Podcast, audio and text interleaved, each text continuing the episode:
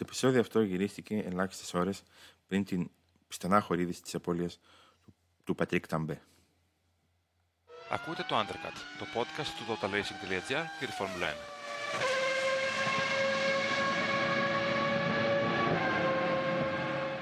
Όταν ε, μιλάμε για ανθρώπους που έχουν ε, χαρακτηρίσει την τωρινή Φόρμουλα 1 από πλευράς μηχανικής και εξέλιξης των αυτοκινήτων και όλων αυτών, έχουμε στο μυαλό μας κάποιοι πολύ σπουδαίοι ε, άνθρωποι όπως ο Άντρια Νιούι, ας πούμε, ε, παλιότερα ο Κόλιν Τσάπμαν και άλλοι, πολλοί ε, άνθρωποι που έχουν ε, χαρακτηρίσει τις εποχές, ο Τζον Μπάρναρντ, ας πούμε, που αρέσει πολύ στον, στον Χρήστο.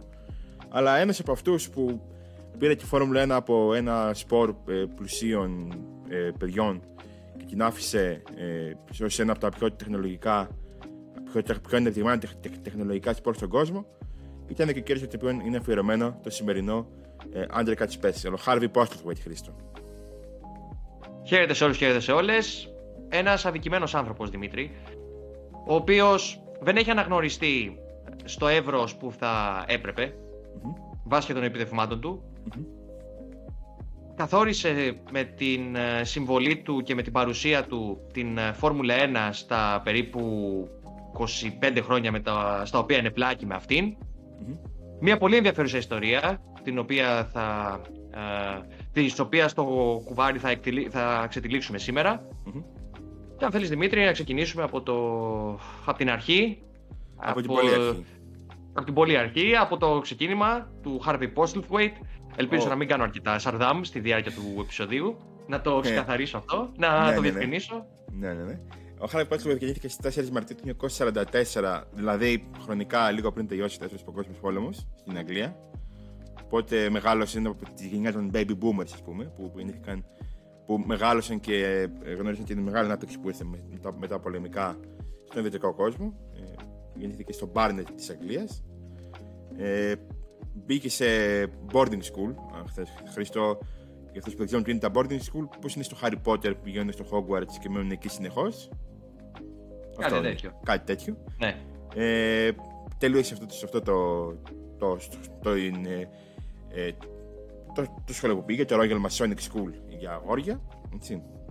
Και ε, πήρε υποτροφία για το Πανεπιστήμιο του Birmingham, όπου ε, το, το πτυχίο του αφορούσε την, ε, το engineering, την, ε, την μηχανολογική πλευρά των αυτοκινήτων και τελείωσε, πήρε μεταπτυχιακό και έκανε και διδακτορικό μέχρι τη δεκαετία του 1960 και τελειώνοντας τις σπουδέ του, όντας και μεγάλος φαν των, του μηχανικού του αθλητισμού, ασχολήθηκε πάρα πολύ ε, με να μπει σε κάποια ομάδα, σε κάποια ομάδα από τις χαμηλότερε κατη, κατη, κα, κατηγορίες ε, του μηχανικού αθλητισμού τότε στην Βρετανία, που ήταν σε ε, πολύ ε, μεγάλη άνθηση, ενώ ταυτόχρονα ε, έκανε και κάποιες έξι δουλειές ως χημικός.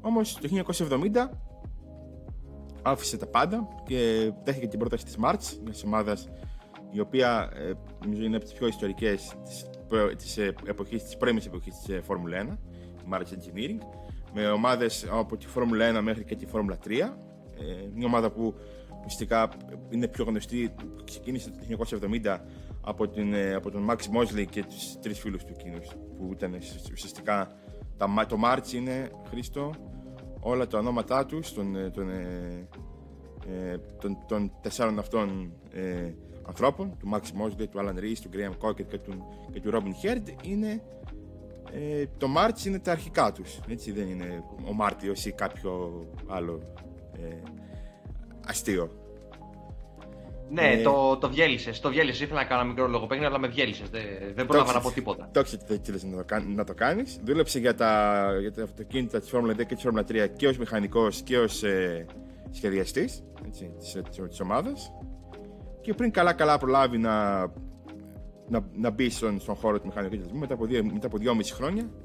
Ε, είναι στην τότε ομάδα της Χιάσκεθ που είχε και αυτή πολύ μεγάλη ε, εμπειρία στη Φόρμουλα 2 και τη Φόρμουλα 3. Αποφασίζει να μπει στην Φόρμουλα 1 ε, νοικιάζει ένα, ε, κάποια αυτοκίνητα, κάποια σασί από την March έτσι, και παίρνει μαζί της ε, και τον Harvey Πόρσλοφο, για το οποίος ξαφνικά στα 26 του χρόνια μόλις ε, μπαίνει στην Φόρμουλα 1.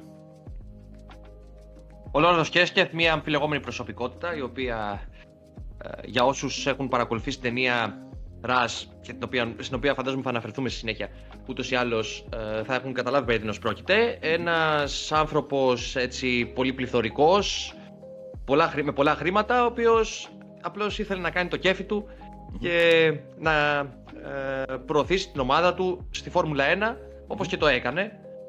Ε, το αυτοκίνητο ήταν έτοιμο το τέλος του 1972, τελικά ε, δεν χρησιμοποιήθηκε σε αυτή τη σεζόν.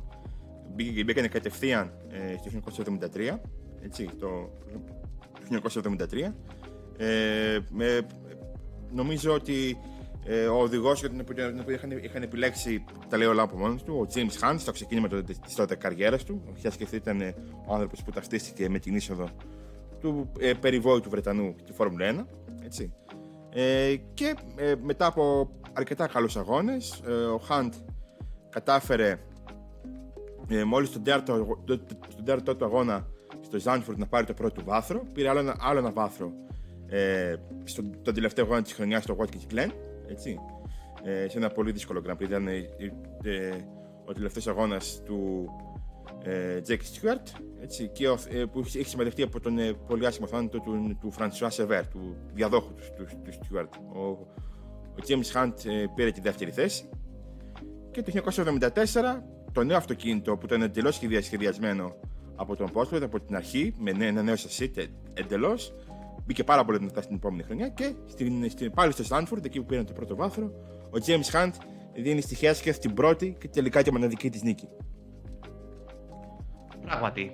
Ε, πρακτικά μπορούμε να πούμε ότι ο Harvey Postlewaite είναι ο λόγος που ο James Hunt ε, συστήθηκε στο ευρύ κοινό, ξεδίπλωσε το δικό του ταλέντο και οι εμφανίσεις του αυτές με μια ομάδα όπως η Hesketh τον έφεραν στη McLaren το 1976 εξαργύρωσε δηλαδή ε, και με το παραπάνω τα όσα πέτυχε με την μικρή βρετανική ομάδα. Είναι μια εποχή γενικότερα εκείνη Δημήτρη στην οποία οι ευρεσιτεχνίες και τα τρικ, αν μπορούμε να το πούμε έτσι απλοϊκά, ε, ορισμένων μηχανικών ή τεχνικών διευθυντών, ε, ακόμα και αν δεν είχαν την υποστήριξη την οικονομική, την πρέπουσα, ε, όσο είχαν αντίστοιχα οι εργοστασιακές ομάδες, πετύχαιναν και φέραν αποτελέσματα μια, ε, τα χρόνια της αθωότητας θα μπορούσα έτσι να τα χαρακτηρίσω για την Φόρμουλα 1. Mm-hmm. Ε, ο Λόρδο σχέση και θα ανοίγεται την επόμενη χρονιά. Ο James Hunt ουσιαστικά μπαίνει ως διεκδικητή του πρωταθλήματος. Όμως ε, η Ferrari είναι πολύ ταχύτερη εκείνη τη χρονιά, στη χέρια του Νίκ Λάουντα. Έτσι. Ε, ο Χάν παίρνει άλλη μια νίκη ε, πάλι στο Ζάνφορντ, που εντάξει είναι κάτι που έχει να σημειωθεί, αλλά έχει πάρα πολλές εγκαταλείψεις. Ε, μένει μακριά από τη διεκδίκηση από το ξεκίνημα της χρονιάς. Και η επένδυση αυτή που έγινε από τα χέρια του Λόρδου Χέσκεθ ε, πάει, κατα... πάει στο Βρόντο. Δεν θέλω να πω κάτι άλλο, αλλά το, το το πρόλαβα. Ωραίος. Ε, και το 1976 η ομάδα πριν ξεκινήσει η σεζόν, ο Λόθο Χέσκεθ κλείνει την ομάδα.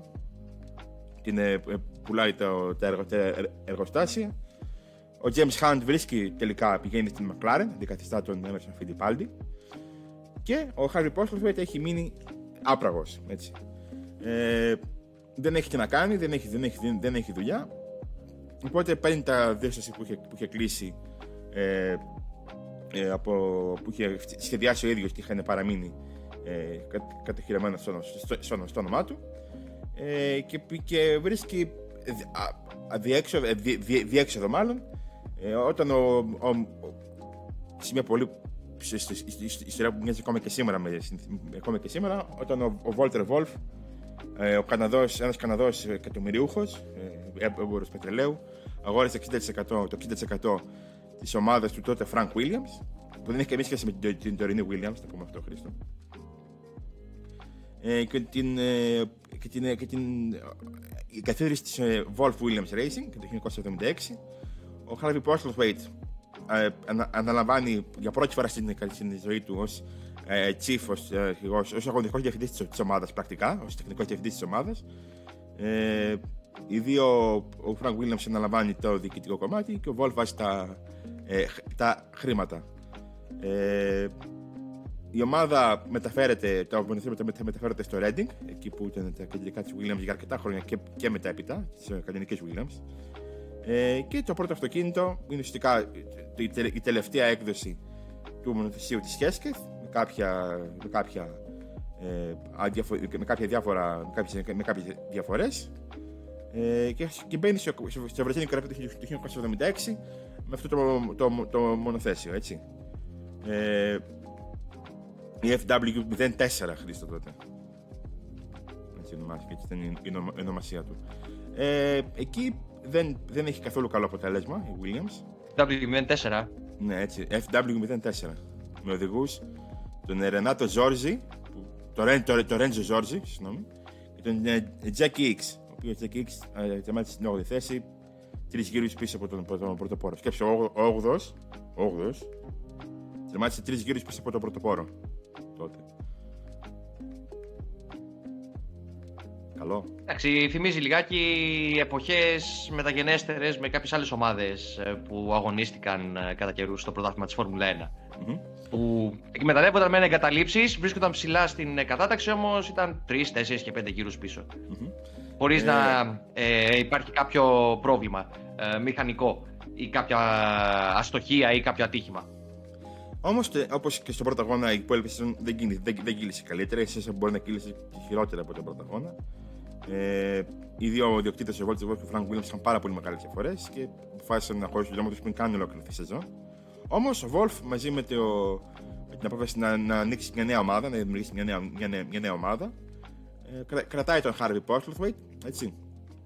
Ε, παίρνει τον, ε, τον ε, Jody Sector σαν, σαν οδηγό. Έτσι, και το 1977 κατεβαίνει στο, στο, στο, στο πρωτάθλημα ε, μόνο με αυτόν τον οδηγό Χρήστο. Χωρίς άλλον οδηγό. Ήταν επιτρεπτό τα χρόνια εκείνα ομάδες να συμμετάσχουν, να συμμετάσχουν με ένα και μοναδικό μονοθέσιο.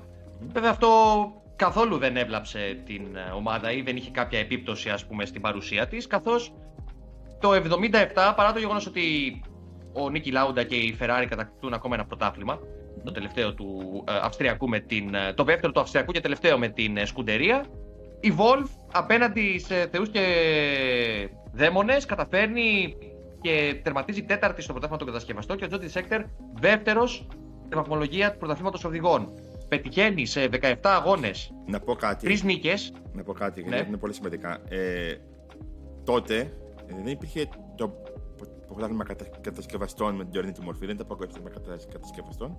Ήταν ένα κύπελο, έτσι, το οποίο απλά το δίνανε στο, στον, στην επικεφαλής της κορυφαία ομάδας. Δεν υπήρχε το τωρινό πρωτάθλημα κατα, κατα, κατα- κατασκευαστών.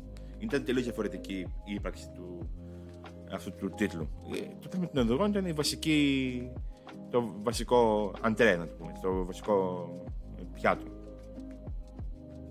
Μ' αρέσει πολύ το on tray, είπε. λοιπόν, ε, όπως και να έχει, ο Τζόντι Σέκτερ καταφέρνει στον πρώτο αγώνα της ε, ομάδας με την Αργεντινή. ονομασία αυτή ως Wolf Racing στην Αργεντινή και πρώτο δικό του αγώνα με την ομάδα να πάρει την ε, πρώτη της νίκη. Μμμ. Δεν θυμάμαι, πέραν του, δηλαδή πέραν του Jenson Button το 2009 με την Braun, δεν θυμάμαι περίπτωση άλλη ομάδας στην πρώτη συμμετοχή να παίρνει την πρώτη της νίκη. Δεν ξέρω αν υπάρχει κάποιο άλλο στα βάθη των χρόνων πιο Ίσως πίσω. στο- ίσως στο- Όπως και στο- να έχει- Στον πρώτο αγώνα της Φόρμουλα 1. Ενδεχομένως, ναι, πολύ πιθανόν. Ε, ο Σέκτερ λοιπόν κάνει μια ανεπανάληπτη χρονιά. Πετυχαίνει τρεις νίκες συνολικά. Αυτή την Όσες- πρώτη συναγγελία και όσες- άλλες δύο. Όσες και ο Λάουντα εκείνη τη χρονιά, έτσι. Και- Όσες και ο Λάουντα ακριβώς. Ε, τερμα... Στους 10, στις 10 φορές που περνάει την καροσημαία, που βλέπει την καροσημαία, η, η Wolf του ε, καταφέρνει 9 τερματισμούς στο βάθρο. Παρ' όλα αυτά, οι 7 εγκαταλείψεις που είχε είναι εκείνες που ουσιαστικά του κοστίζουν και το πρωτάθλημα. Μμμ. στο τέλος. Όπως και να έχει, οι νίκες εκείνες στην Αργεντινή, το Μονακό και τον ε, Καναδά ε, συνιστούν μια τρομακτική επιτυχία για μια νεοσύστατη ομάδα. Μμμ. Και ειδικότερα αν αναλογιστούμε το ότι ο Τζόντι Σέκτερ αποτελεί ένα, νε- ε, αποτελούσε τότε ένα νέο οδηγό, Μμμ.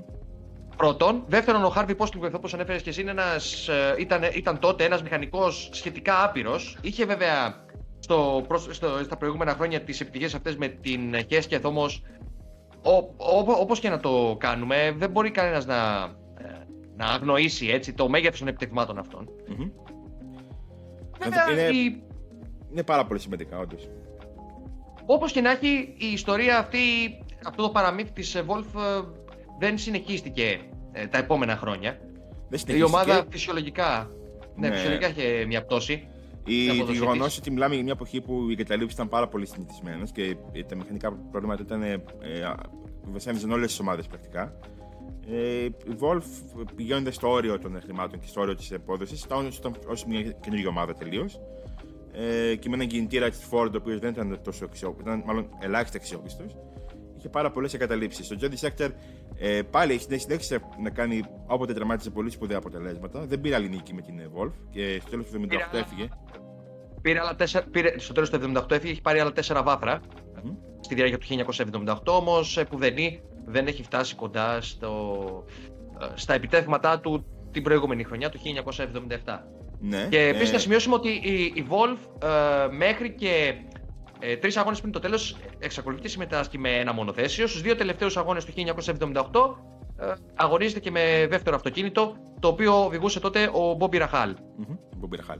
Ε, την επόμενη χρονιά επιστρέφει ο, ο, ο James Hunt έτσι, στην, ε, στην ομάδα. Ξανασυναντιόνται με τον Harvey Postlethwaite. Όμως η σεζόν είναι καταστροφική. Ο Hunt είναι τελείως εκτός ε, ρυθμού και, και έχει αλλού το κεφάλι του. Τερματίζει μόλις έναν αγώνα και αυτόν εκτός των βαθμολογούμενη εξάδας. Και αποχωρεί από την ε, ομάδα μετά το Grand Prix του, του, του, του, του Μονακό. Αποχωρεί και αποσύρεται από την ενεργό δράση, έτσι. Αποσύρεται από την ενεργό δράση, όντως. Ε, τη θέση του παίρνει ο Κέκε Ρόσμπεργκ, άλλος ένας οδηγός καινούργιος φρέσκος που λέμε. Ε, ούτε αυτός καταφέρνει να, να, να βρει ε, βαθμό την επόμενη χρονιά. Βόλφ παίρνει από, από την επιτυχία που παραλίγο να πάρει το τίτλο στον οδηγό του το 1977 το 1979 μετά από ούτε δύο χρόνια. Ε, δεν παίρνει ούτε, σημαίνει, ούτε έναν βαθμό. Ε, η ομάδα είναι στα τελευταία της. Ε, έχει πολλά οικονομικά προ, προ, προβλήματα και πουλάει τους, τους πάντες.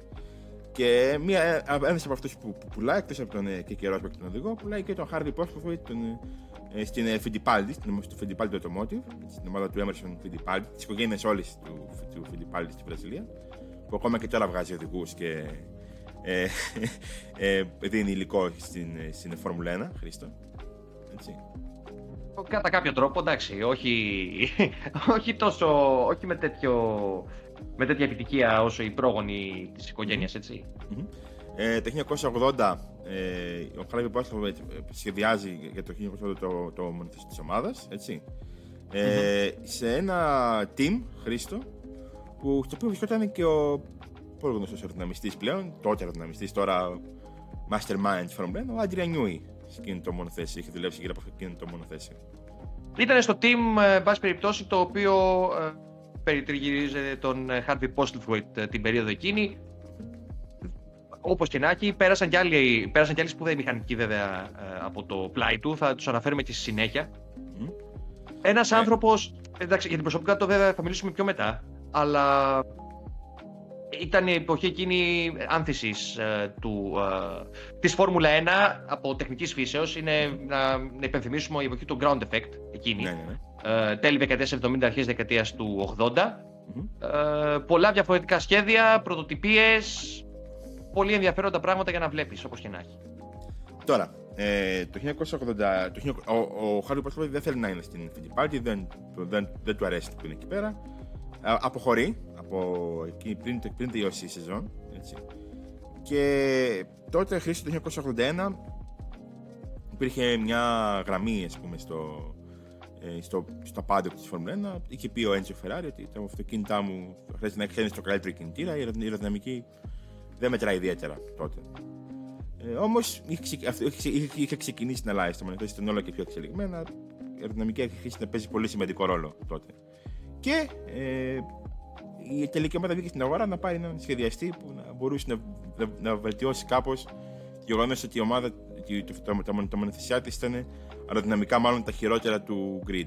Και η προσωπική επιλογή του Andrew Ferrari ήταν ο Harvey, ο Harvey Μεγάλη μπουκιά φάε, μεγάλη κουβέντα μιλέ, έτσι. Ε, ναι, ναι. για τα λεγόμενα του Enzo Ferrari αρχικά. Και δευτερευόντως, νομίζω ότι περισσότερο αναφέρεσαι στο 1980, γιατί το 1979 η Ferrari έχει κατακτήσει το πρωτάθλημα με τον John Sector. Το 1980 όμως ε, πρόκειται για την χειρότερη χρονιά της ομάδας ever. έχει τερματίσει δέκατη, αν θυμάμαι καλά, στο πρωτάθλημα των κατασκευαστών. Μια ανεπανάληπτη αποτυχία για την ε, Ferrari. Ναι, το 1980. Αν, αν, τώρα λέμε, αν τώρα λέμε για ε, ότι ήρθε ε, το 20. Για το 20, το 1980 ήταν 10 φορές αυτό. Δεν τερμάτισε και... σε καλύτερη θέση από την, από την Πέμπτη. Και με ένα δικό δίδυμο που τώρα ο Τζέντι Σάκτερ που είχε πάρει το, το πρωτάθλημα, έτσι. Και ο Χιλ Βιλνεύ, ένα από τους κορυφαίους οδηγούς εκείνης της εποχής και μέχρι και σήμερα ένα από τα μεγαλύτερα ταλέντα που έχουν εμφανιστεί ποτέ σε πίστα σε Φόρμουλα 1. Ενδεικτικό του μεγέθους της αποτυχίας, ε, Δημήτρη, είναι το ότι ο Ένσο Φεράρι του έχει δώσει λευκή, λευκό χαρτί. Mm-hmm. Ε, κάτι το οποίο, ειδικά στην εποχή εκείνη, φαντάζομαι πως δεν συνηθιζόταν ε, εντός της ομάδας αφενός, αφετέρου προς έναν άνθρωπο ο οποίος δεν ήταν Ιταλός και βρισκόταν εντελώς εκτός ε, του ευρύτερου περιβάλλοντος της ε, Ferrari, έτσι. Mm-hmm.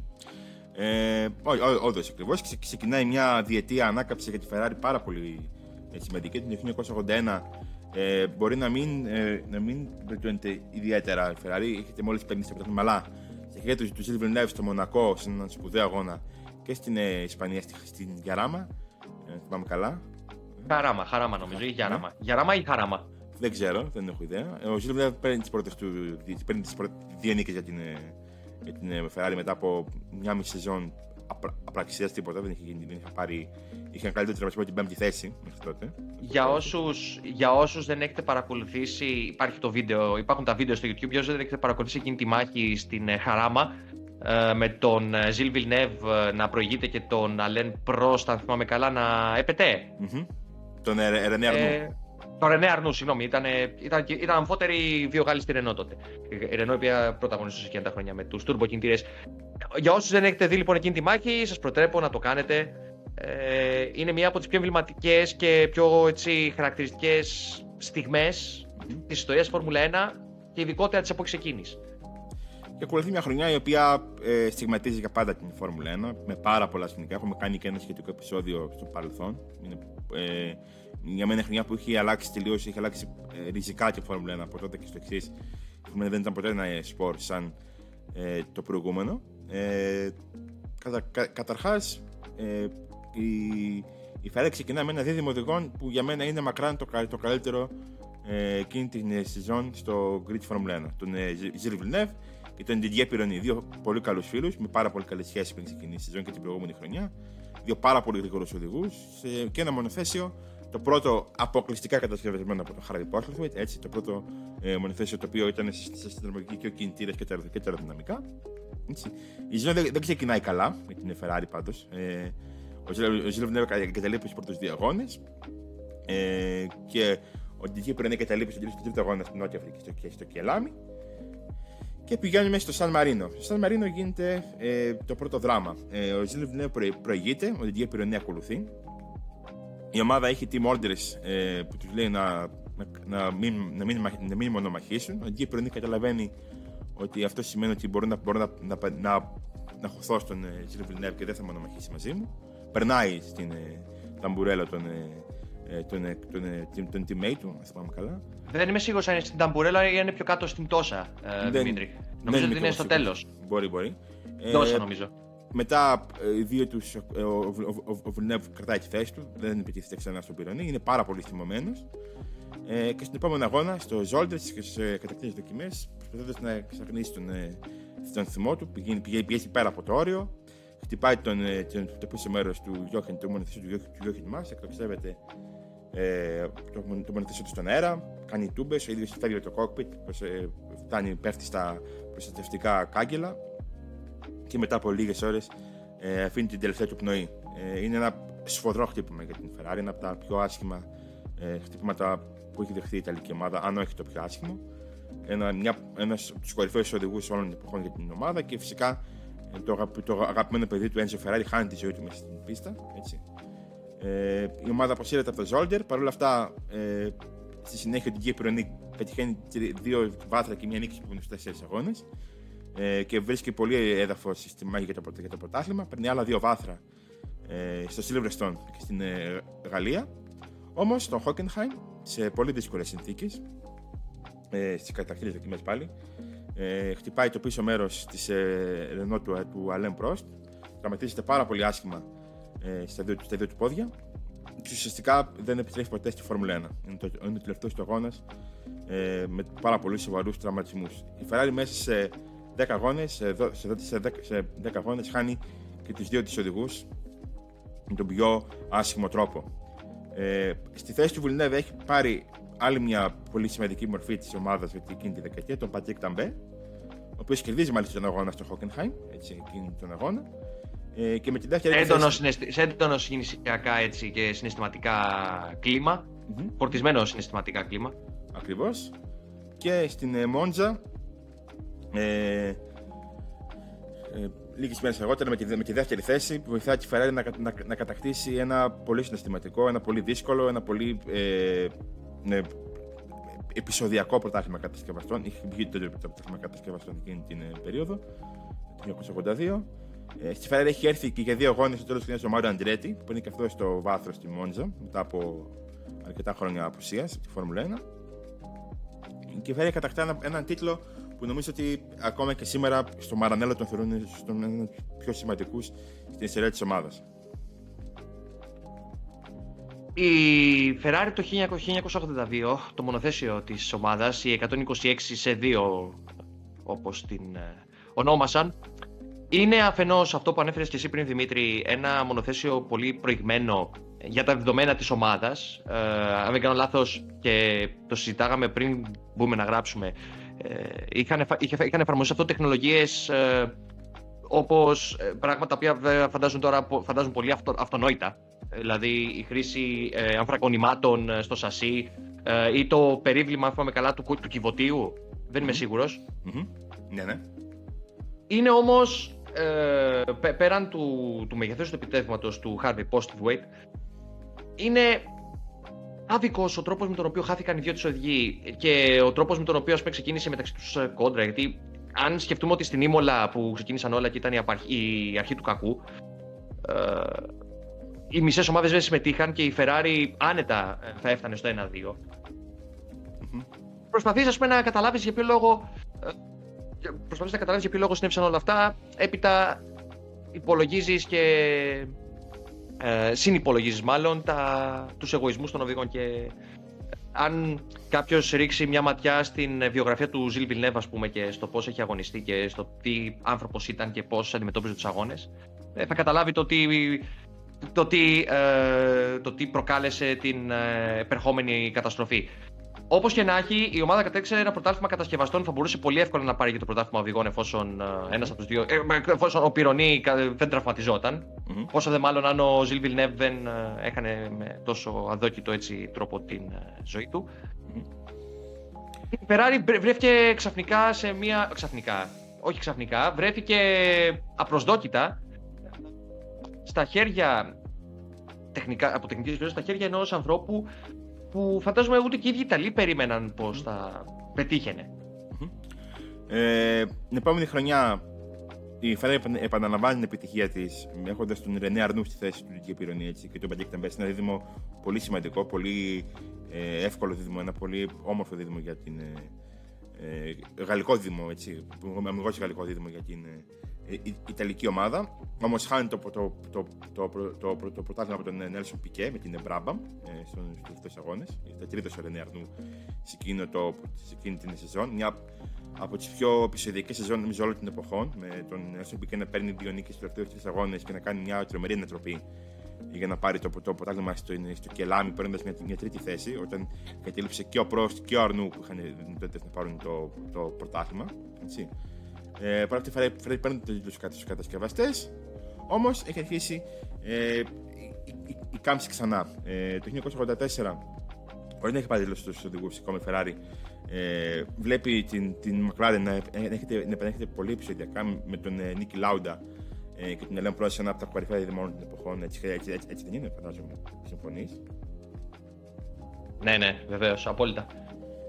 Οι δύο τους παλεύουν για τον τίτλο. Ο Μικέλε Αλμπορέτο που είχε έρθει να πάρει τη θέση του Πατρίκ Ταμπέ ε, είναι καλός, αλλά δεν, φυσικά δεν μπορεί να, να ανταγωνιστεί τους ε, δύο, δύο από τους κορυφαίους οδηγούς όλων των εποχών. Οι οποίοι μονομαχούν για τον τίτλο στην έτσι πιο κλειστή μάχη στην ιστορία που κρίνεται τελικά για μισό βαθμό. τον Λάουντα να παίρνει τον τίτλο. Και η επόμενη χρονιά είναι η χρονιά εκδίκησης του Αλέν Προστ. Ο, ο Γάλλος είναι κατοικιστικό, κερδίζει όπου, όπου μπορεί. Ε, και τερματίζει κάθε του αγώνα στο βάθρο. Όπου, όπου τερματίζει είναι στο βάθρο. Ε, δεν αφήνει δεύτερη σκέψη ότι θα πάρει το πρωτάθλημα. Ε, αυτό που μπορεί να κάνει όμως η Ferrari είναι να, να παίξει δεύτερο ρόλο. Σε μια σεζόν που έχει οδηγούς στα ξεκινήματα, ξεκινήματα οδηγών πολύ σημαντικών, όπως είναι ο Άρτον Σένα και ο Νάιτζελ Μάνσελ, που παίρνουν τις πρώτες τους νίκες. Ε, ο Κέκε Ρόσμπερκ επίσης είναι σημαντικός, αλλά ακόμα και αυτόν τον νικάει ο Αλμπορέτο. Και παίρνει μια δεύτερη θέση που νομίζω ότι είναι από τις πιο υποτιμημένες σεζόν στην ιστορία της Ferrari. Μία από τις πιο υποτιμημένες σεζόν στην ιστορία της Ferrari και μία ε, ένδειξη του τι ήταν ικανός να πετύχει εφόσον είχε το κατάλληλο πακέτο στα χέρια του ο Μικέλ Αλμπορέτο. Mm-hmm. Ένας οδηγός και ένας άνθρωπος ο οποίος επίσης έχει χάσει την ζωή του εδώ και μερικά χρόνια βέβαια αφότου αποχώρησε από τη Φόρμουλα 1.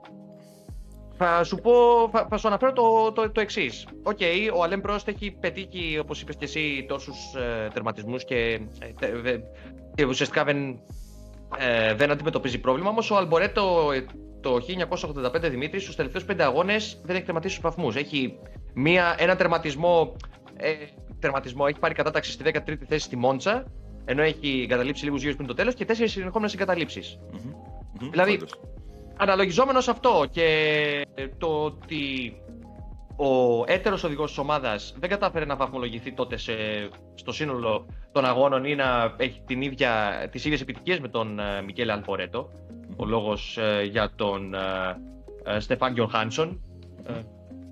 Είναι εκείνος που κοστίζει για το πρωτάθλημα των κατασκευαστών και των οδηγών, θα σου πω εγώ. Δεν, ξέρεις, δεν μπορείς να ξέρεις τι θα συνέβαινε εφόσον ο Αλμπορέτο και, και δεν αντιμετώπισε τα προβλήματα που προέκυψαν στο τελο Γιατί και ο, και, ο, και ο Αλέμ Πρόστ δεν έχει. Αν παρατηρήσεις την κατάσταση των αγώνων του, την τελευταία πεντάδα αγώνων του, με εξαίρεση την Ιταλία που έχει κερδίσει, έχει δύο, δύο βάθρα, δύο τρίτες θέσεις μία τέταρτη και μία εγκατάλειψη. Ναι. Μια εξαιρετική σεζόν για τη Ferrari, όμως κάπου εκεί αρχίζει και, αρχίζει και ε, μπαίνει η Ιταλική ομάδα ε, στα πέτρινα της χρόνια. Μια ναι. πολύ, σε μια πολύ δύσκολη περίοδο. Δυσχερότερη ίσως, και από, ίσως και από αυτή που έζησε τα, χρόνια που, τα τελευταία χρόνια, έτσι. Ναι, ναι, ναι. Ε, να πούμε ότι έχει φύγει ήδη ο Ρενέρνου, είχε ε, διαφωνίες με το δίκαιο της ομάδας. Ο Στέφαν Γιωχάνσον ε, έχει πάρει τη θέση του. Το, το κακό είναι γιατί φέρει ότι εκείνη την περίοδο η πορεία της υγείας του Τζεφάρη και γίνεται ε, όλο και, και, και χειρότερη. Ε, είναι πλέον του, και μεγάλος ηλικία, έτσι. Είναι και μεγάλος ηλικία. Ηλικία πια. Ο Αλμπορέτο κάνει μια πολύ κακή σεζόν το 1986, έχοντας μέχρι τόσο κοντά σε, στο peak της ε, καριέρας του. Δεν μπορεί να φτάσει σε εκείνο το σημείο. Αλλά θα συνεχίζει για άλλα δύο χρόνια. Όμως αυτός που δεν συνεχίζει το τέλος του 1987 είναι ο Χάρβεϊ Πόσλθγουεϊτ. Η Ferrari έχει ανάγκη για, για, για αλλαγές και αυτός που την πληρώνει πάντοτε είναι πρώτα πριν από αφού άλλαξαν οδηγούς, αλλάξαμε ε, ανθρώπους. Δεν μπορεί να φύγει ο Έντζο, έτσι δεν γίνεται. Ε, οπότε φεύγει ο Χάρβεϊ Πόσλθγουεϊτ, αντικαθίσταται από έναν άλλον σπουδαίο, τον Τζον Μπάρναρντ, έτσι, το 1988.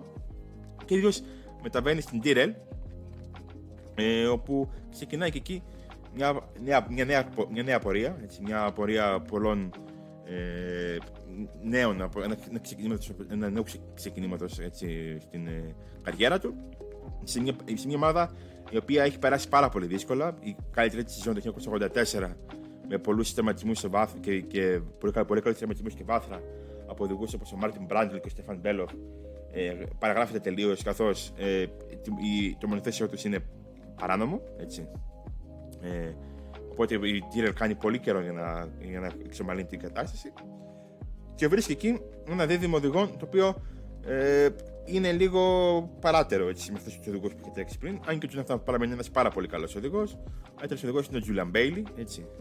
Ε, και το 1988 ε, κυλάει με εξίσου πολύ άσχημο τρόπο, όχι όπως θα ήθελε.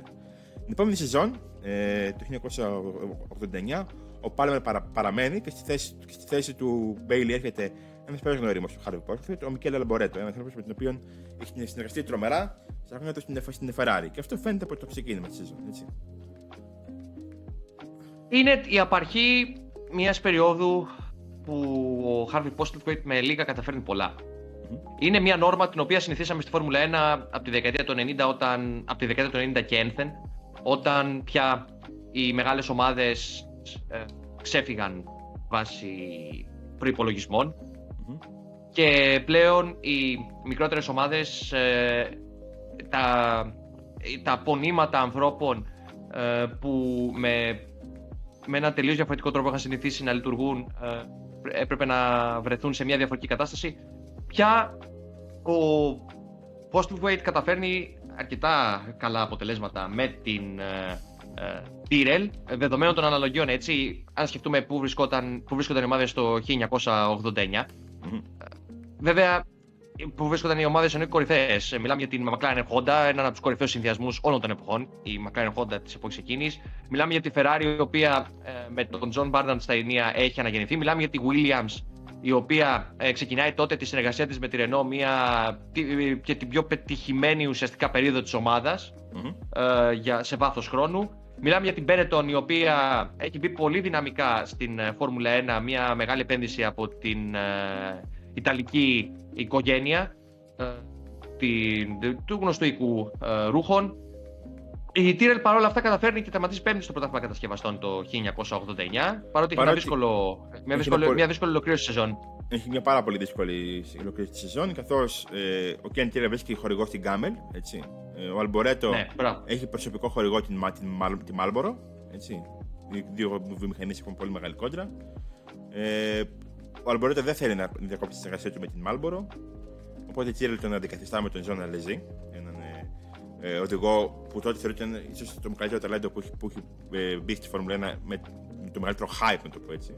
Δεν ήταν ο Αλεζή το μεγαλύτερο ταλέντο που έχει στη Φόρμουλα 1, αλλά με πάρα πολύ μεγάλο hype. Ο Αλεζή ανταποκρίνεται στις προσδοκίε, παίρνει δύο πολύ σημαντικούς τερματισμού ε, σε τρίτη θέση. Τρεις. Τρεις. Ε, ναι, δύο, δύο τέταρτες θέσεις και μία πέμπτη. Ναι, ε, αντικαθίστησε σε δύο αγώνες από τον Τζόνι Χέρμπερτ καθώ είχε υποχρεώσεις σε άλλο πρωτάθλημα το οποίο δεν είχε ακόμα αφήσει. Ε, δύο οδηγοί λοιπόν, ο Αλεζή και ο Χέρμπερτ που έχουν πολλά κοινά στην πορεία τους και, και, ε, και στο μέλλον. Έτσι. Ε, βρίσκονται στην Τύρελ. Ο Αλεζή παίρνει την ημερίδα του Λέοντος, μένει στην επόμενη ομάδα του 1990 μαζί με τον Σατζόρου Νακατζίμα που παίρνει τη θέση του Τζόναθαν Πάρμερ που, που αποχωρεί από την ομάδα. Και στον πρώτο αγώνα ε, το νέο μονοθέσιο, ένα μονοθέσιο καινοτόμο, ένα μονοθέσιο το οποίο... Εμβληματικό, ε, γι' αυτό ήθελα να, ήθελα να μιλήσουμε. Η Tyrrell του 1990, δεν πάμε την κωδική ονομασία του μονοθεσίου, Έχει, είναι πολύ χαρακτηριστική, αλλά... Το 019, Tyrrell 019, για όσους, ε, ε, αρχικά εντάξει, η μάχη του στον πρώτο αγώνα με τον Ayrton Senna στο Phoenix, είναι επίσης μια πολύ μεγάλη στιγμή για την Φόρμουλα 1, όταν ο, είναι, είναι πραγματικά μια στιγμή βαδίδα εναντίον Γολιάθ. Mm-hmm. Επίσης, αν, δούμε, αν δει κάποιος φωτογραφίες, με συγχωρείς Δημήτρη και θα ολοκληρώσω. Ε, αν δει κάποιες φωτογραφίες του μονοθεσίου εκείνου της Τύρελ και ειδικότερα της μπροστινής αεροτομή και του ρίγχους του, μιλάμε για ένα σχέδιο το οποίο ήταν πολύ μπροστά από την εποχή του και καθόρισε μια περίοδο 10 με 15 χρονων Δηλαδή η νόρμα αυτή ακολουθήθηκε από τις υπόλοιπες ομάδες, από τις κορυφαίες ομάδες, πολύ, με, με, με, πολύ μεταγενέστερα. Καλά πήγα να το πω ήταν ε, εντυπωσιακά τα αποτελέσματά του ούτω ή άλλω ε, του ε, Αλεζή, δεδομένων των συνθηκών και τιμίων των αναλογιών, των αναλογιών μέσα στο 1990. mm Μια σπουδαία στιγμή γενικότερα. Μια, μια, μια σπουδαία στιγμή. Ε, το ground effect έχει απαγορευτεί, όμως με τη νέα πτέρυγα βρίσκονται πάρα πολύ ψηλά επίπεδα κάθε, κάθε της δύναμης. Ε, ναι. δημιουργούν πολύ μεγάλο ε, downforce ε, στο μονοθέσιο. Κάθε δύναμη. Ε, και αυ, αυτή η καινοτομία ουσιαστικά περνάει σιγά σιγά σε όλες τις ομάδες της Φόρμουλα 1 το 1990, η χαμηλή προς την πτέρυγα. Ακόμα και σήμερα, δηλαδή μέχρι και, μέχρι και πέρυσι, ας πούμε, ε, αυτή ήταν η νόρμα. Ήταν πολύ σπάνιο να βλέπαμε πτέρυγα να, να, να, να σχεδιάζεται διαφορετικά. Φέτος άλλαξε αυτό που επέστρεψε πάλι το ground effect, Χρήστο, έτσι. Ε... Ο, Αλεζή, ο Αλεζή, να πούμε επίσης ότι στη διάρκεια της χρονιάς κίνησης παίρνει άλλη μια δεύτερη θέση στο Μονακό. Mm-hmm. Ε, εκμεταλλευόμενος τα χαρακτηριστικά του μονοθεσίου που προανέφερες κι εσύ. Όμως η, η, η, η, υπεροχή των υπόλοιπων ομάδων και η αδυναμία της Τύρελ να ακολουθήσει την εξέλιξή τους ε, φέρνει σταδιακά μια κάμψη στα αποτελέσματα που παραμέναν έτσι. Παρέμεναν παρέμεναν αξιοπρεπή. Mm-hmm. Βέβαια, μιλάμε και για μια εποχή που βαθμολογούνταν μόλις οι έξι πρώτοι οδηγοί. Ναι, ναι, ναι. Όπως και να έχει. Τώρα, ε, ο Πότρο έχει φτιάξει την Tyrrell, έχει προσλάβει αρκετού μηχανικούς, εκ των οποίων και ο Mega Coin, ένας από τους ανθρώπους που νομίζω ήταν από τα πρόσωπα τη Φόρμουλα 1, ειδικά τη δεκαετία του, τέλη δεκαετία του 2000, με, ρόλο, με, με ρόλους σε πολύ σημαντικέ ομάδες όπως η Jordan και η Toyota. Έτσι. Η Renault. Ε, και, Renault. και Renault. Όμως το 1991 ο Πίτερ Ζάουμπερ τον προσεγγίζει ε, με ένα πλάνο καθώ θέλει να μπει στη Φόρμουλα 1 το 1993. Ε, Όπω συμφωνεί αμέσως, γίνεται τεχνικός διευθυντής της Ζάουμπερ ε, ένα πλάνο το οποίο, με συγχωρείς Δημήτρη, ένα πλάνο το οποίο είχε τις ευλογίες της Mercedes την περίοδο εκείνη, καθότι ο συνδυασμός Ζάουμπερ Mercedes προέρχονταν από ε, μια πολύ πετυχημένη περίοδο στον, ε, στον χώρο των αγώνων αντοχής. Mm-hmm. Με, και... με οδηγούς τον ε, Μίκαλ Σουμάκερ, τον ε, Φρέντσεν, τον Καρλ Βέντλιγκερ και με πολύ σπουδαία αποτελέσματα. Οι δύο τους, γιατί αυτό δεν έφερε το Μέγκα οι δύο, οι δύο τους πηγαίνουν στην Ζάουμπερ και ξεκινούν να σχεδιάζουν το, το μονοθέσιο, το οποίο είναι να μπει στη Φόρμουλα 1993. Ε, το μονοθέσιο γίνεται, παρουσιάζεται, έχει πολύ σημαντική επιτυχία με τον Γκάλ Βέντρικερ και τον Τζέγγε Λέτο στα, στα, στα χέρια τους. Η Ζάουμπερ κάνει ένα πολύ, ένα πολύ δυναμικό μπάσιμο στη Φόρμουλα 1, ε, μπαίνοντας στο χάρτη ακριβώς πιστεύω στο ρόλο που είναι και σήμερα, μέχρι και σήμερα. Δεν, έχει αλλάξει, δεν έχουν αλλάξει πολλά ε, στο πώς λειτουργεί η Zauber, ε, ειδικά ως αυτόνομη ομάδα. Ε, Όμως, εκεί αυτός που δεν είναι εκεί για να δει την πορεία της ομάδας και να, να βρει την εξέλιξη του μονοθεσίου είναι ο Χάρλι Πόρτφορντ, που έχει υποχωρήσει λόγω διαφωνιών πριν την έναξη σεζόν. Πριν την έναξη της σεζόν. Και έχει, και έχει συμφωνήσει ήδη με την Tyrrell για να επιτρέψει ε, το 1994. Το 1994 η Tyrrell είναι σε πολύ πολύ πιο άσχημη κατάσταση από ό,τι την, από την είχε αφήσει ε, το 1991 που ήταν ήδη σε ε, περίεργη κατάσταση, έτσι, σε ε, πολύ περίεργα νερά. Ε, ο, ο Ken Tyrrell, η του Ken Tyrrell είναι πολύ άσχημο, ο ίδιος έχει προσβληθεί από καρκίνο. Έτσι.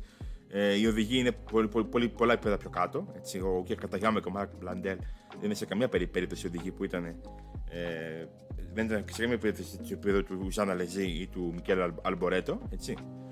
Ε, το μονοθέσιο δεν είναι, δεν είναι, δεν είναι τόσο καλό. Ε, η ομάδα είναι σε, έχει επιλέξει κινητήρες Yamaha για, εκείνες, για, για εκείνη τα χρόνια και ε, δεν παίρνει ελάχιστους βαθμούς και στα δύο χρόνια. Με μόνο εξαίρεση ένα βάθρο νομίζω του, του Μπλαντέλ στην ε, Ισπανία. Στην Βαρκελόνη. Στην Βαρκελόνη. Στην Βαρκελόνη. Είσαι λίγο διαφορετικό μου φαίνεται. Αν, αν σκεφτούμε το budget ε, το οποίο έχει να διαχειριστεί η Tyrell, το μονοθέσιο, τα μονοθέσια τους εκείνα τα χρόνια, και το 94 και το 95 και το 96, μέχρι και το 97, συγγνώμη, είναι εξαιρετικά πετυχημένα. Ο κινητήρας Yamaha έδινε την δυνατότητα. Ήταν αρκετά ελαφρύς ε, από τις περιγραφές που έχουμε και από το ρεπορτάζ που έχουμε κάνει και όσα έχουμε διαβάσει την εποχή εκείνη. Και το ελαφρύ ε, σασί γενικότερα ε, κατασκευασμένο από αμφρακονήματα εξ ολοκλήρου εννοείται ευνοούσε σε συγκεκριμένες περιστάσεις οδηγούς.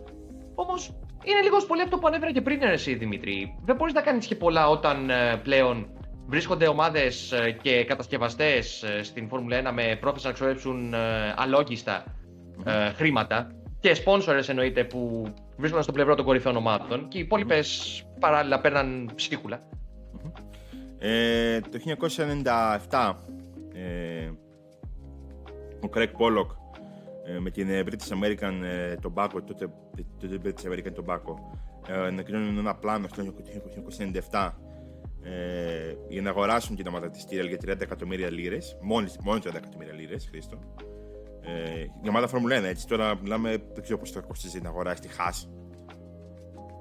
που είναι η πιο χαμηλή ομάδα σε. Πριν περάσουμε σε αυτό, πριν περάσουμε σε αυτό, στα τελευταία, δηλαδή, ε, στις τελευταίες, ε, στους τελευταίους μήνες της Tyrrell ως ομάδα, θα πρέπει να αναφερθούμε νομίζω λιγάκι και σε μια πρωτοτυπία έτσι σχεδιαστική του Harvey Postman, την οποία ακολούθησαν και άλλες ομάδες. Απαγορεύτηκε βέβαια από την ε, FIA ε, ως επικίνδυνο. Μιλάω για τα X-Wings. Ναι, Δημήτρη. Του καθρέφτες. Νομίζω, νομίζω θέλεις να μιλήσεις γι' αυτό. Οι περιψεμένοι καθρέφτες των μονοθεσίων. Ε, ε, εμένα μου άρεσαν πάρα πολύ. Ήταν, θα θεωρούσα πολύ όμορφα μονοθέσια. Πολύ όμορφα σχεδιαστικά. Δυστυχώς όμως κρίθηκαν και ήταν επικίνδυνα από την ε, Παγκόσμια Ομοσπονδία. Οι οδηγοί δεν, δεν, δεν, δεν έβλεπαν καθόλου καλά. Παρ' όλα αυτά, ε, το γεγονό ότι ακόμα και ομάδε όπως η Ferrari ή η Williams ακολούθησαν αυτή την καινοτομία ε, του Harry Potter, νομίζω λέει πάρα πολλά για την ευρηματικότητα και την κεντρικότητα των ιδέων του Βρετανού. Έχει πετύχει έναν τερματισμό ο Μίκας Σάλο, τον τελευταίο τερματισμό της Τύρελ στους βαθμούς, στο Μονακό το 1997, χωρίς στάση στα πιτ, χωρίς να είναι φοβιασμό. Ε, και είχε τερματίσει και, στην, και στο πέμπτη θέση και στον προηγούμενο αγώνα στο Μονακό. Το 96. Ναι, ναι. Δεν έχει τερματίσει, αλλά ήταν ήρθε. Ε, πριν έχει τερματίσει, έχει, έχει γίνει καραμπόλα με τον Ιρβάν και τον Χάκινεν εκεί πέρα πριν τη, στην, στην πορτιά, αν θυμάμαι καλά. Ναι, ναι, ναι. Ε, τώρα, το 97, όπως είπαμε, η British American Tobacco εξαγοράζει την Tyrrell, γίνεται η British American Racing με τον Craig Pollock ε, στην, ε, ε, στην διάθεση της ομάδας. Ε, τυχαία η ομάδα, η Tyrrell, κάνει άλλη μια σεζόν το 1998 με ε, ένα ίσως του αγωνιστικό δίδυμο όλων των εποχών. Ε, Ρικάρντο Ροσέ και τα, τώρα Τακάγκη. Χρήστο. Ε, που ναι, έχουν, μείνει στην ιστορία, έχουν μείνει στην ιστορία οι επιδόσεις του Ρικάρντο Ροσέ από, εκείνα τα, από, από εκείνη τη σεζόν του 98 που σε κάποιες περιπτώσεις μάλιστα δεν είχε καταφέρει καν να πιάσει το όριο του 107% ε, το ναι. οποίο είχε θεσπιστεί ε, προκειμένου, ξανά μάλλον, είχε θεσπιστεί διότι στο παρελθόν υπήρχαν οι απλώς οι ομάδες οι οποίες έκαναν το pre-qualify mm-hmm. ε, βλέποντας ε, την αργοπο... το πόσο αργές ήταν κάποιες ομάδες η FIA και η Φόρμουλα 1 θέσπισαν πάλι αυτό το όριο και ο, ο Ροσέτ δεν, το, δεν, κατάφερνε πολλές φορές να προκριθεί και να συμμετάσχει στους αγώνες. Έτσι είναι και τώρα τα Κάγκη νομίζω η μεγαλύτερη του στιγμή στη Φόρμουλα 1 ήταν τον πλάκι στο τύχημα τη Ζούκα με τον Στεμπάν του Έρο Στη Μπράβο, ναι. του και οποίου προκάλεσε, προκάλεσε ο, το κλειτέσμα του Μίκαλ Σουμάχερ. Ο Μίκαλ Σουμάχερ πάτησε εκεί, ο κλάτερε το ελαστικό, ο Χάκινεν πήρε αυρό εξυποσύνη που λέμε τον, ε, τον ε, πρώτο του παγκόσμιο τίτλο. Αυρό εξυποσύνη. What? Χωρίς να βρέξει τα πόδια του. Ωραίο, μ' αρέσει πάρα πολύ αυτό. Μ' αρέσει πάρα πολύ. Ε, ε, είμαι πολύ περήφανος για σένα. Ευχαριστώ πολύ, Χριστό. Να είσαι καλά. Ε, τώρα, ο Χάρη Πόστοβιτ αποχωρεί φυσικά από την από την Tyrrell και το τέλος του 1999 τον προσεγγίζει η Honda, η οποία θέλει να μπει στην Φόρμουλα 1. Όχι στο τέλος, πριν το, πριν, ε, πριν το, μετά, στο μεταβατικό αυτό στάδιο της ολοκλήρωσης σεζόν στο τέλος του 1998, προσεγγίζει η Honda για να ξεκινήσει το project για την είσοδο στην Φόρμουλα 1. Ξεκινάει δοκιμέ το 1999, ένα σασί το οποίο έχει σχεδιαστεί από τον Porsche και έχει ε, διαμορφωθεί από την Dallara, μια και είναι εταιρεία που κατασκευάζει το μονοθέσιο της Φόρμουλα 2 και της Φόρμουλα 3, να το πούμε αλλιώς. Και όχι μόνο. Και στο IndyCar έχει. Και όχι μόνο. Του IndyCar ναι. και διάφορα άλλα ε, μονοθέσια. Μια από τις μεγαλύτερες εταιρείες κατασκευής Ασία, αν όχι μεγαλύτερη, στον κόσμο. Και ξεκινάνε δοκιμές. Εκεί, στο τέλος μιας ημέρας δοκιμών στην Βαρκελόνη, ο Αρχάλου Πόστοφετ παθαίνει ε, καρδιακό επεισόδιο, πολύ σοβαρό καρδιακό επεισόδιο. Έτσι μεταφέρεται στο νοσοκομείο. Αλλά μόλις σε ηλικία 55 ετών, και αυτό είναι πάρα πολύ δυσάρεστο, γιατί είχε ακόμα πολλά χρόνια μπροστά του, πιστεύω, στην ασχόληση με τη Φόρμουλα 1, αν, αν, αν, το ήθελε, ε, αφήνει την τελευταία του πνοή ε, στο νοσοκομείο, στο, νοσοκομείο της Βαρκελόνης. Ε, έτσι, άδοξα θα έλεγα εγώ και με πολύ άσχημο τρόπο, με πολύ οδυνηρό, οδυνηρό τρόπο, ε, ο Πόρτλ Φόιτ ε, ολοκληρώνει την, την, ζωή του, πιστεύω, λίγο πριν μπει σε ένα project το οποίο είχε πάρα πολλές υποσχέσεις ένα project το οποίο δεν πίστευαν βέβαια όλοι στην ε, Honda την εποχή εκείνη. Ήταν κάπως, ε, κάπως remote ε, η ομάδα, ο πώς η ομάδα που είχε γύρω του. Ένα, ένα μονοθέσιο το οποίο οδήγησε ο γιος Verstappen, να επισημάνουμε, πατέρας του Max Verstappen. Ο Max Verstappen, ο οποίος μάλιστα στη διάρκεια του 2022, αν πούμε καλά στον αγώνα, στο Ιαπωνικό Grand Prix, ε, είχε φωτογραφηθεί ε, μέσα στο εσωτερικό του μονοθεσίου εκείνου το οποίο ε, παραμένει στο μουσείο της Honda. Γενικότερα, μιας και φτάνουμε στο τέλος της, έτσι, αυτού του βιογραφικού επεισοδίου, Παύλα Special, θέλω να πω, θέλω, θέλω να πω το εξής για να μην να κάνουμε και μια μικρή Στο ευρύ κοινό, ο Harvey Postlethwaite δεν ήταν τόσο γνωστός. Τα επιτεύγματά του όμως έγιναν τόσο πολύ γνωστά που αυτή η αίσθηση αδικίας είναι που χτυπάει έντονα στο τέλος. Σίγουρα ε, τη δουλειά του την εκτιμούσαν αρκετά στον ε, κόσμο της Φόρμουλα 1, ε, βλέποντας, το, τα, τα, βλέποντας τις ομάδες στις οποίες εργάστηκε, ε, βλέποντας το, το μέγεθος ας πούμε των ευθυνών που ανέλαβε κατά καιρούς. Πιο χαρακτηριστική είναι η περίοδος εκείνης στη Ferrari, όπου έχοντας την πλήρη υποστήριξη του του γέρου Έντσο κατάφερε, κατάφερε και άλλαξε το κλίμα στο εσωτερικό της, το ανέφερα και πριν αυτό. Ε, διαμόρφωσε μια ξεχωριστή κουλτούρα η οποία όμως διαταράχθηκε όταν πλέον ο Έντσο δεν είχε τη δύναμη ε, ή τις αντοχές ε, λόγω υγείας και ηλικίας του γύρατος ε, να ε, διαδραματίζει σημαντικό ρόλο και να παίρνει εκείνος τις σημαντικές αποφάσεις. Μετέπειτα το ίδιο μπορεί να ισχύσει και για την Zauber ή ακόμα και για τη Honda, δεν ξέρουμε τι μπορεί να γινόταν. Mm-hmm. Είναι μια περίοδος άνθησης. Στι προηγούμενε για τον Άντριαν Νιού, ο οποίος τα χρόνια εκείνα κυριαρχεί, ας πούμε, το όνομά του κυριαρχεί με τη Williams και τη McLaren έχουν ξεπηδήσει και έχουν βρεθεί στο προσκήνιο σχεδιαστές όπως ο Rory Byrne και ο Ross Brown με τα δικά τους ξεχωριστά project και πολλές επιτυχίες. Γενικότερα ένας άνθρωπος πολύ αδικημένος, ο οποίος βρέθηκε σε δυσχέρειες αρκετές στη διάρκεια της καριέρας του. Το, τέλος, το τέλος του είναι απροσδόκητο και πολύ άσχημο όμως Χωρίς να θέλω να φανώ μακάβριος, δεν, δεν, θα μπορούσαμε να πούμε ότι ήταν μια. Ήταν ένα, ένα κομμάτι της αλυσίδα. Ήταν ένα κομμάτι της αλυσίδας, και αυτό. Καταλαβαίνεις. Σίγουρα ένας ένας άνθρωπος που η επιρροή του ε, δεν μπορεί να, να, να μετρηθεί. Ήταν πάρα πολύ μεγάλη. Γιατί για μένα όλοι εκείνοι οι άνθρωποι που δούλευαν στην εποχή της δεκαετίας του 70, του 80, του 90, που η Φόρμουλα έγινε, όπως έλεγα και πριν, από ένα σπορ ε, εκατομμυριούχων με θέληση να, να πεθάνουν, με death wish λέγανε τότε. Ε, σε ένα παγκόσμιο σπορ, ε, από ένα από το πιο ασφαλές σπορ στον κόσμο, έτσι, με, με, με πάρα πολλά, με εκατομμύρια fans, με μεγάλη απήχηση, με, με, με, με συνεχόμενη ροή, όπως ε, σίγουρα βρέθηκε σε μια χρυσή εποχή, έτσι, αλλά το γεγονός ότι ήταν ένας από τους ε, χαρισματικούς ανθρώπους εκείνης της εποχής που είχαν την ικανότητα ε, να πάνε πολλά βήματα μπροστά από τη τεχνολογική άποψη τη Φόρμουλα 1, να δικαιολογήσουν την παρουσία της Φόρμουλα 1 σε ένα πρωτάθλημα από τη FIA το οποίο θέλει να δίνει στην, στην καθημερινή ζωή, στα, στα καθημερινά αυτοκίνητα, περισσότερα πράγματα για να ε, μπορέσουν να, να, να βελτιωθούν και, και, και, εκείνα. Ε, νομίζω ότι είναι ξεκάθαρο πως ε, δεν έχει τη μερίδα του Λέοντο σίγουρα. Υπάρχουν άλλοι που είναι εξίσου σημαντικοί και πιο σημαντικοί άνθρωποι από τον κόσμο, αλλά ε, αυτό ότι δεν εκτιμάται ακριβώ απόλυτα το πόσο έχουν προσφέρει άνθρωποι σαν και εκείνον. Και πέρα από τι ε, ομάδε. Το γεγονό ότι η Ferrari δεν πήρε αποτέλεσμα στου οδηγού εκείνη τη σεζόν σίγουρα έχει παίξει πολύ, πολύ σημαντικό ρόλο για, για μένα. Έτσι. Ε, γιατί κατά τα ψέματα αν είχε πάρει με την Ferrari οδηγών, έτσι, γιατί η κατασκευή ακόμα ήταν μια καινούργια, όχι μόνο, είναι πολύ καινούργιο ακόμα. Ε, σίγουρα δεν, δεν είναι το καλύτερο η Ferrari χρειάστηκε 16 χρόνια να πάρει οποιοδήποτε τίτλο. Έτσι, από το 83 ναι, ναι, ναι. μέχρι και το 99 όταν πήρε το κατασκευαστών. Αυτό έτσι για να δώσουμε ένα μήκος κύματος. Αλλά Νομίζω δεν, να πω ότι δεν έχω να πω κάτι άλλο. Ναι. Δεν, δεν έχω να πω κάτι άλλο. Οπότε σίγουρα είναι μια από τις μορφές που αξίζουν όχι αυτά τα λεπτά που έχουμε δεπανίσει σήμερα. Αξίζουν πολύ παραπάνω για να αναλύσουμε τι, τι τεχνολογικές. Ε, τι τεχνολογικά επιτεύγματα έχει, έχει πετύχει στην, στην καριέρα του.